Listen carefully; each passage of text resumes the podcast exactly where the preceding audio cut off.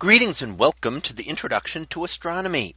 One of the things that I like to do in each of my introductory astronomy classes is to begin the class with the astronomy picture of the day from the NASA website that is apod.nasa.gov apod. And today's picture for March 11th of 2022. Well, it is titled when rainbows smile. So what do we see here?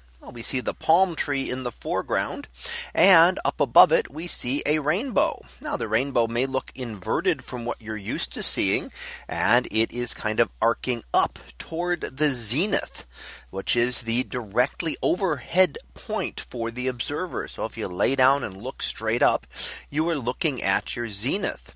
Now, normally when we see rainbows after a rainstorm, they arc downward. So they will be pointing down toward the horizon. And what we see, this is a little bit different. A typical rainbow is caused by refraction of light, bending of light through raindrops.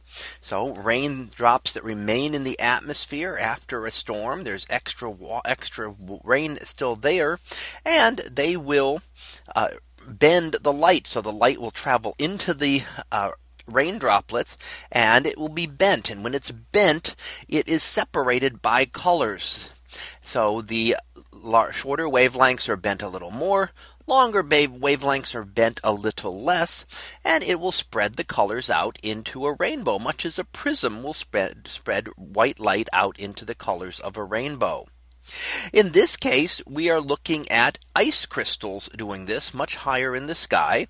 And these are called a circumzenithal arc. Circum for being around, zenith for the point straight overhead. So we are looking things that are arced around the zenith. And a rainbow will be a full circle. And normally we only see half of it, but it will actually be an entire circle. And you can sometimes see those from uh, a plane where you will see the rainbow, full rainbow around uh, the area if you're up high enough that you're able to see that. So a rainbow will be a full circle.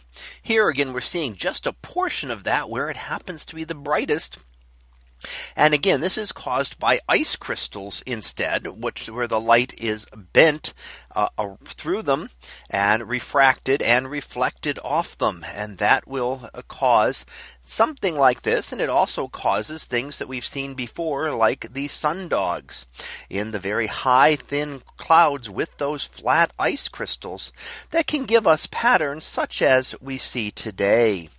So that was our picture of the day for March 11th of 2022.